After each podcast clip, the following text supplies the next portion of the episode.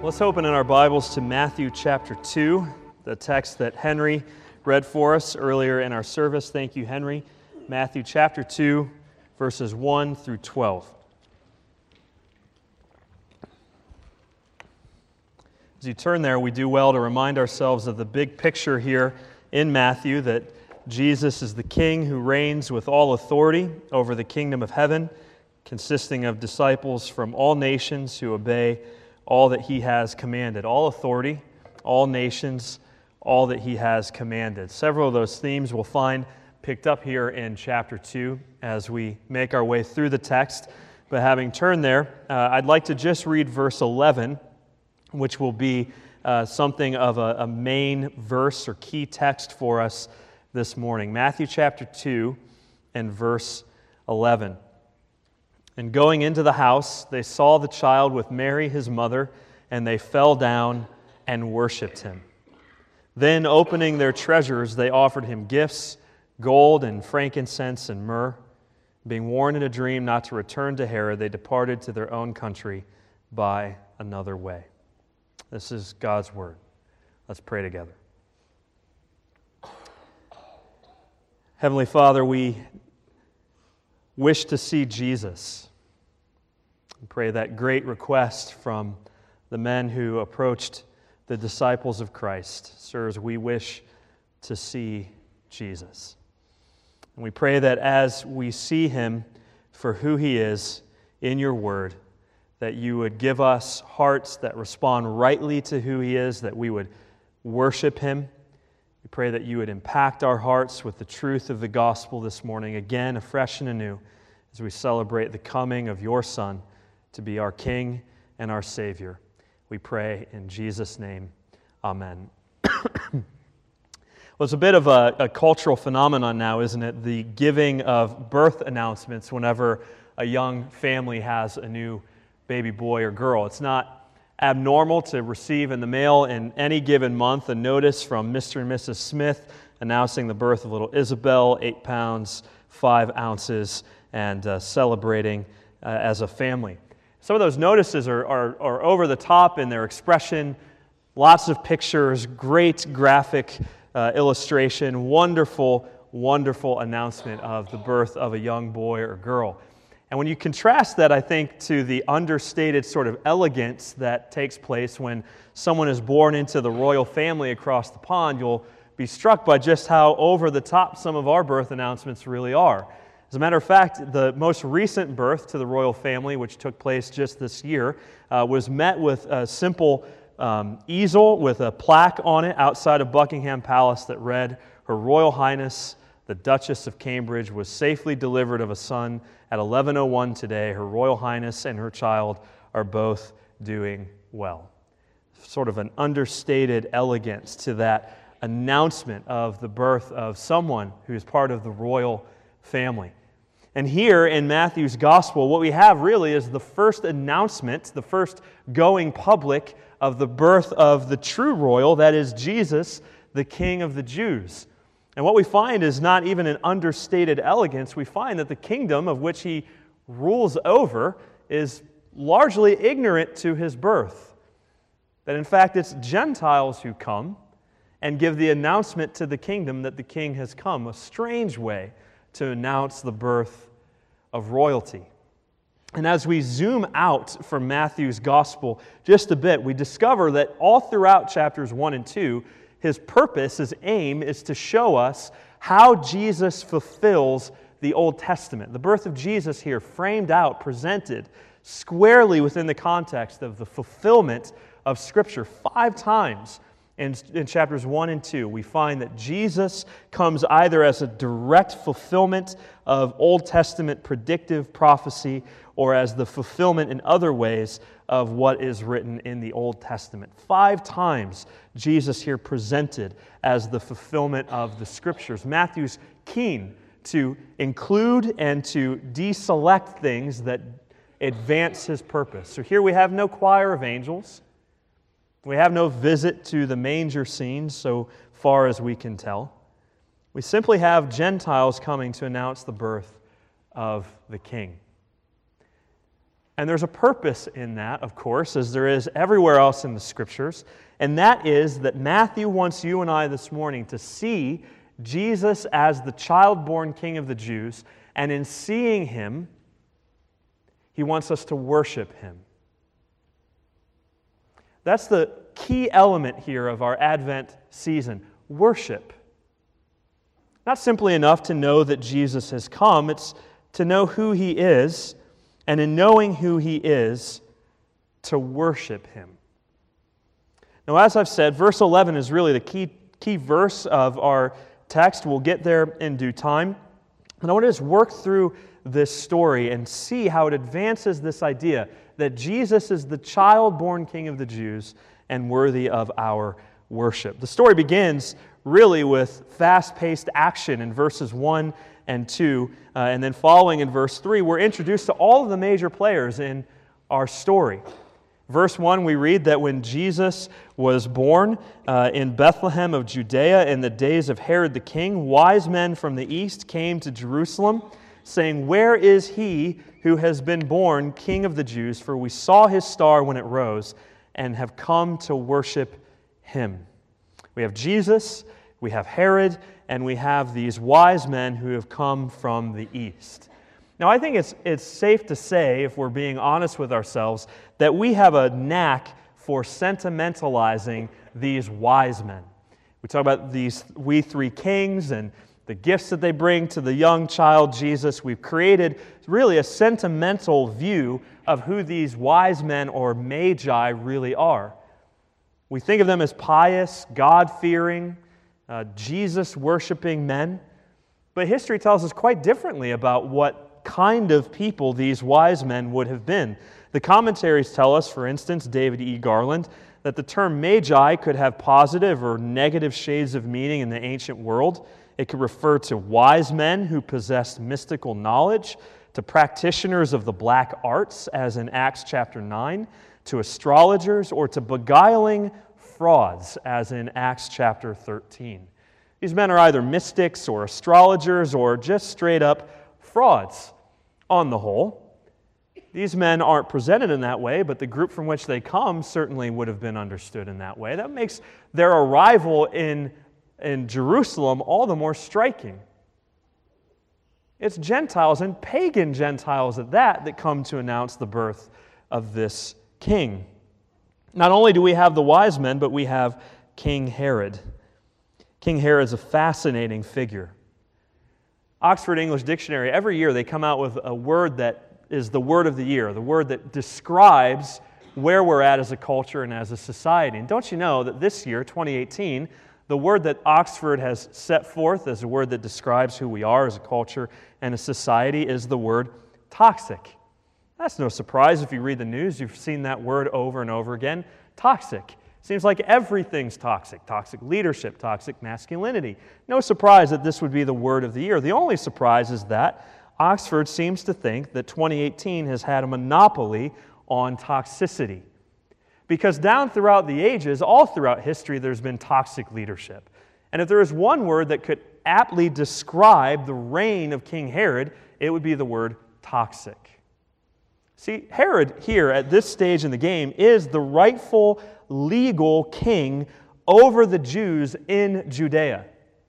This is a man that was so incredibly paranoid, history tells us, that he once had his wife and his two sons assassinated for fear of their threat to his reign.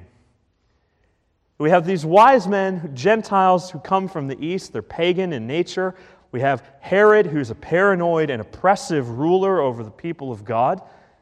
And we have Jesus, the one of whom the wise men ask, Where is he who has been born King of the Jews? I want you to pause for a moment and take in exactly what has just been asked. It's easy to miss the nuance of the question that the wise men ask. Notice with me that they do not ask, Where is the one who has been born heir to the throne? They do not ask, Where is the one who has been born crown prince in Israel?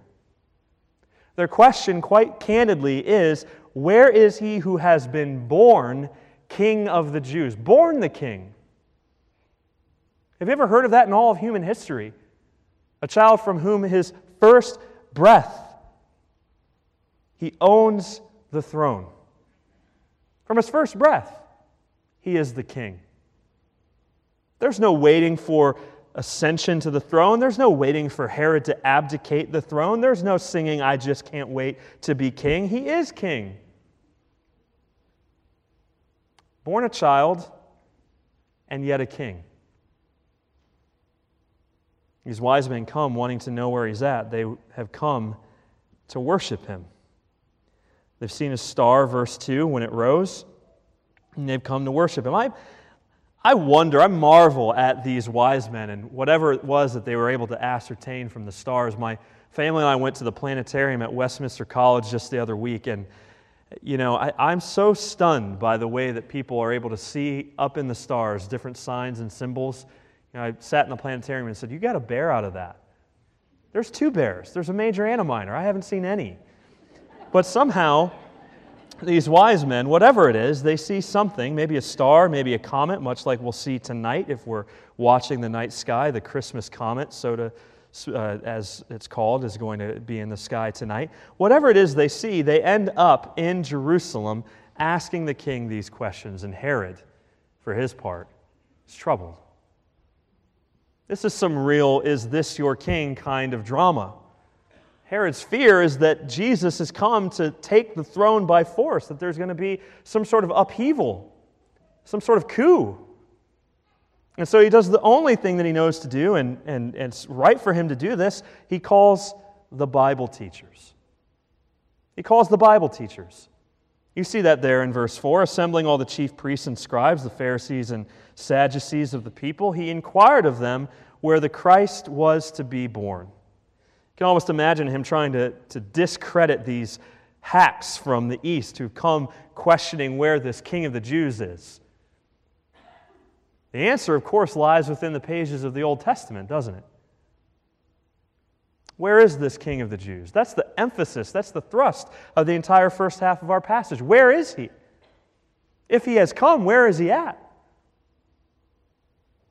so the Bible teachers do the right thing, and in verse 6, they quote Scripture. And you, O Bethlehem, in the land of Judah, are by no means least among the rulers of Judah, for from you shall come a ruler who will shepherd my people Israel. This is a quote from Micah chapter 5. Wonderful text. All throughout Micah's book, the prophet is speaking to Israel and Judah, the northern and the southern kingdoms of Israel, and he's proclaiming to them a message of judgment. God is going to penalize you, discipline you for your sin. And that punishment is exile.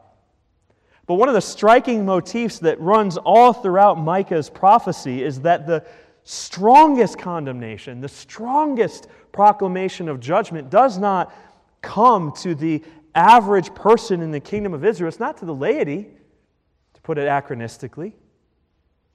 The strongest condemnation comes for the prophets and for the rulers.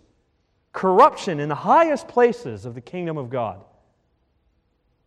And in chapter 5, as the prophet sees, he looks out and sees the troops gathered against Israel. He says, Muster your troops, O daughter of troops. Siege is laid against us. With a rod they strike the judge of Israel on the cheek. But then looking forward, even further into time. But you, O Bethlehem Ephrathah, who are too little to be among the clans of Judah, from you shall come forth for me one who is to be ruler in Israel, whose coming forth is from of old, from ancient days. As if to say, even though judgment is about to fall, there will be good news in Israel again. There will come forth from you a ruler. Verse 4 He shall stand and shepherd his flock in the strength of the Lord, in the majesty of the name of the Lord his God, and they shall dwell secure, for now he shall be great to the ends of the earth. You mean wise men from the east will come seeking to worship him? Well, precisely. Where is the Christ to be born? The Bible teachers turn to Micah and they say, Well, Bethlehem, of course. Where is he? If this king of the Jews has come, where is he? Well, if he's truly come, he must be in Bethlehem. Verse 7 Then Herod summons the wise men secretly and discovers from them exactly when they see the star. And in verse 8, he sends them to Bethlehem Go and search diligently for the child. Where is he? Again. And when you have found him, bring me word that I too may come and worship him. All plot, all devious schemes. We know that from the rest of chapter 2. Herod's aim is to, quote, destroy Jesus. Nevertheless, he sends these wise men, and after listening to the king, verse 9, they went on their way, and behold, the star that they had seen when it rose went before them until it came to rest over the place where the child was. And when they saw the star, they rejoiced exceedingly with great joy. Is this king of the Jews, whose star they've seen, going to be exactly where he's supposed to be? The place where Christ the King is born. Verse 11. Going into the house, they saw the child with Mary, his mother, and they fell down and worshiped him. Where is he? Exactly where he's supposed to be in Bethlehem of Judea. Born a child and yet a king. Well, loved ones, look at verse 11 and, and let this sink in. Here is the great aim, the great end of Advent. They saw him, they fell down on their knees, and they worshiped him. They saw him, they fell, they worshiped. It makes very little difference, really, who these wise men are. It makes very little difference, really, where they've come from. It makes very little difference, really, what kind of mysticism they had previously been involved in. Here is their legacy that in seeing him, they fell and they worshiped. J.C. Ryle, that great Anglican minister, once referred to as the frank and manly Mr. Ryle. I'm, I'm aiming for that in my life, for once to be able to be called the frank and manly Mr. Wilmer. I've got Frank down. I'm working on the manly. But J.C. Ryle once said of these wise men the wise men believed in Christ when they had never seen him, but that was not all. They believed in him when the scribes and Pharisees were unbelieving, but that again was not all. They believed in him when they saw him a little infant on Mary's knees and they worshiped him as a king. This was the crowning point of their faith. Isn't that masterful? They worshiped him as a king. This was the crowning point of their faith. They saw no miracles to convince them. They beheld no signs of divinity and greatness to overawe them. They saw nothing but a newborn infant, helpless and weak, and needing a mother's care like any one of ourselves. And yet, when they saw that infant, they believed that they saw the divine Savior of the world. They fell down and worshiped him. Matthew is saying simply this child, Jesus, is that ruler shepherd who has come not to reign with an iron fist, but with a shepherd's heart. This is the one who has come to gather the people of God to himself, to lead them, to protect them, to guide them, to be their Savior, and so they worship. Now, friends, there is hours of application in that one verse. They saw him and they fell down and they worshiped. Worship,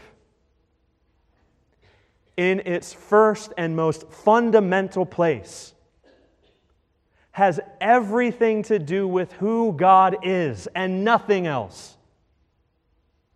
I submit to you this morning that if Jesus is the Jesus that the Bible presents him as, then, ladies and gentlemen, on your knees.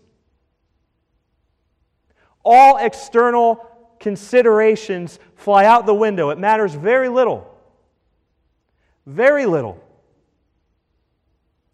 Whether or not the worship on tap, quote, resonates with us. It matters very little whether or not we, quote, feel like worshiping. If Jesus is the child born King of the Jews, then he is worthy of our worship. Plain and simple. Worship has everything to do with who Jesus is. They saw him. They saw him as the one who has been born King of the Jews, and on their knees they fell. And they worshiped. They bowed. Worship, in its first place, has everything to do with who Jesus is. But secondly, worship has everything to do with what Jesus has done. Here is this child born king of the Jews. Do you realize that throughout Matthew's gospel, there's only one other place where he's referred to as the king of the Jews? Clustered right into the context of the cross in chapter 27. Who is this king of the Jews and what has he come to do? Chapter 27, verse 11, being questioned by another leader of the Roman government. Now, Jesus stood before the governor. This is Pontius Pilate, and the governor asked him, Are you the king of the Jews? Jesus said, You have said so. Chapter 27, verse 29, the Roman soldiers begin to mock Jesus as the king. And we read, and twisting together a crown of thorns, they put it on his head and put a reed in his right hand. And kneeling before him, they mocked him, saying, Hail, King of the Jews. Then finally, and most famously, at the end of Jesus' life as he hangs on the Roman cross, chapter 27, verse 37, and over his head they put the charge against him, which read, This is Jesus, the King of the Jews. Worship, first and foremost, has everything to do with whether or not Jesus is worthy of our worship. And the New Testament is absolutely clear that Jesus alone is worthy of that kind of worship. For he is the King of the Jews. I think for many of us, we come at the Advent season with this feeling of joy and happiness at the birth of Christ. But I wonder if you've ever considered why Jesus was born. You do realize that the birth of Jesus, divorced from the cross, is nothing but empty sentimentality. It was John Stott who said that throughout Jesus' life, it was the giving of his life, not the living of his life, which loomed so largely in his mind. Why did Jesus come? Why this King of the Jews? This King of the Jews came to die for his subjects. Here's the rightful king who does not take the throne by force, but demonstrates that the throne belongs to him by laying down his life for his people. And what a group of people it is. Not many of us here this morning could be designated as Jews, and yet we proclaim him as our king. Here are the wise men from the east coming to worship before the throne of this king, while the subjects of Israel refuse to give him any mind. Doesn't matter who you are this morning, where you've come from, where you've been, you may bow before this king.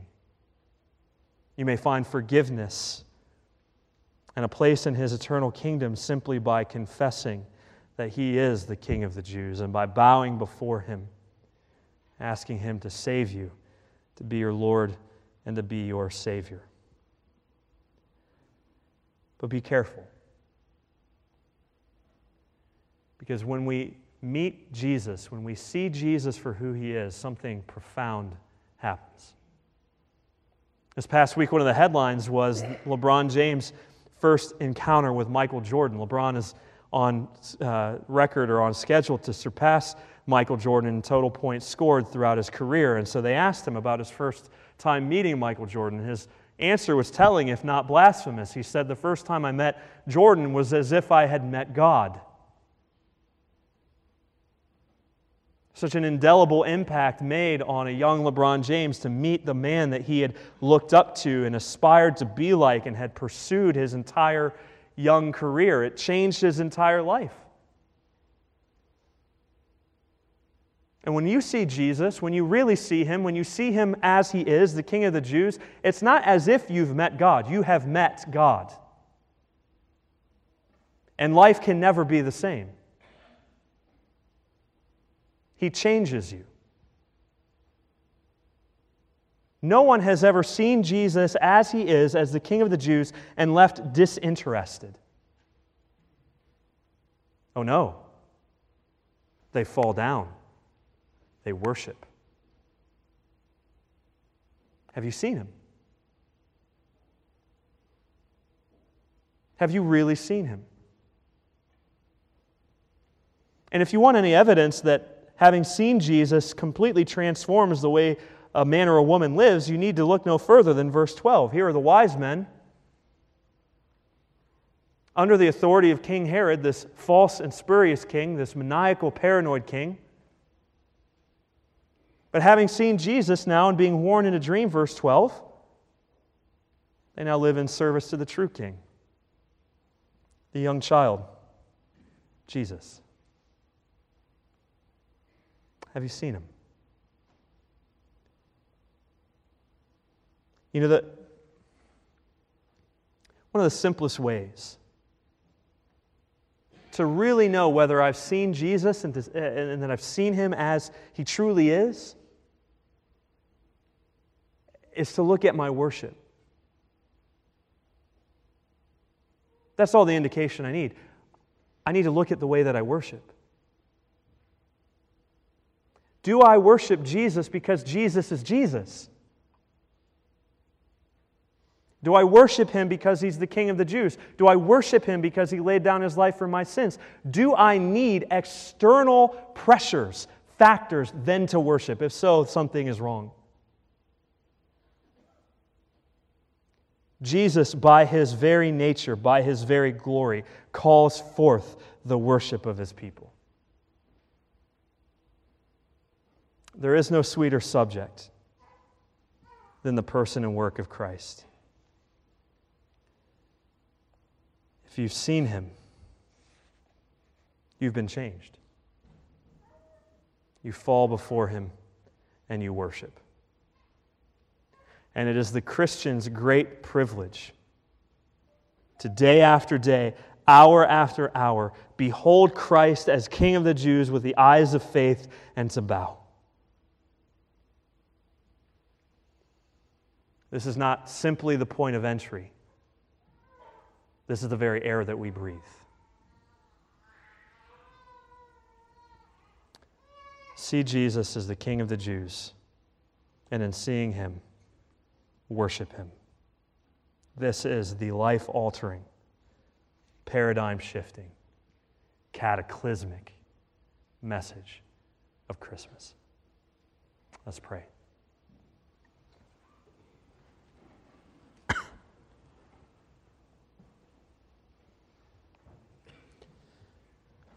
Oh Lord, we come before you humbled by your word.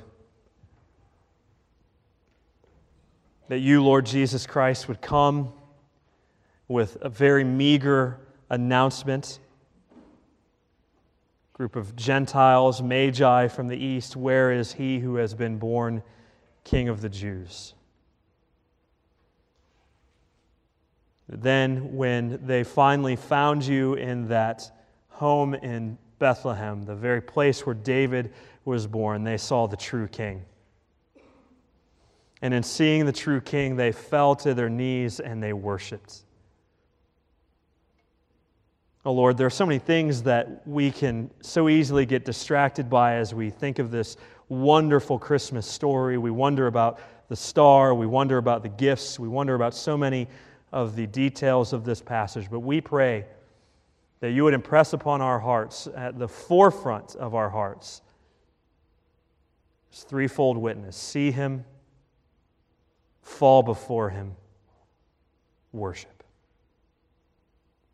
Or we know it's only when we have done all three that we have understood what Christmas is all about.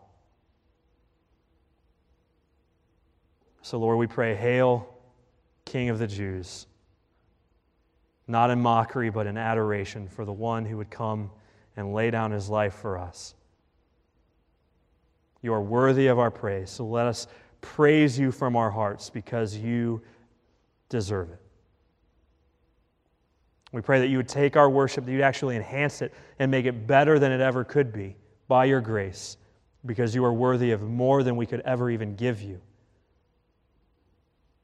Be with us through the remainder of this service, we pray. In Jesus' name, amen.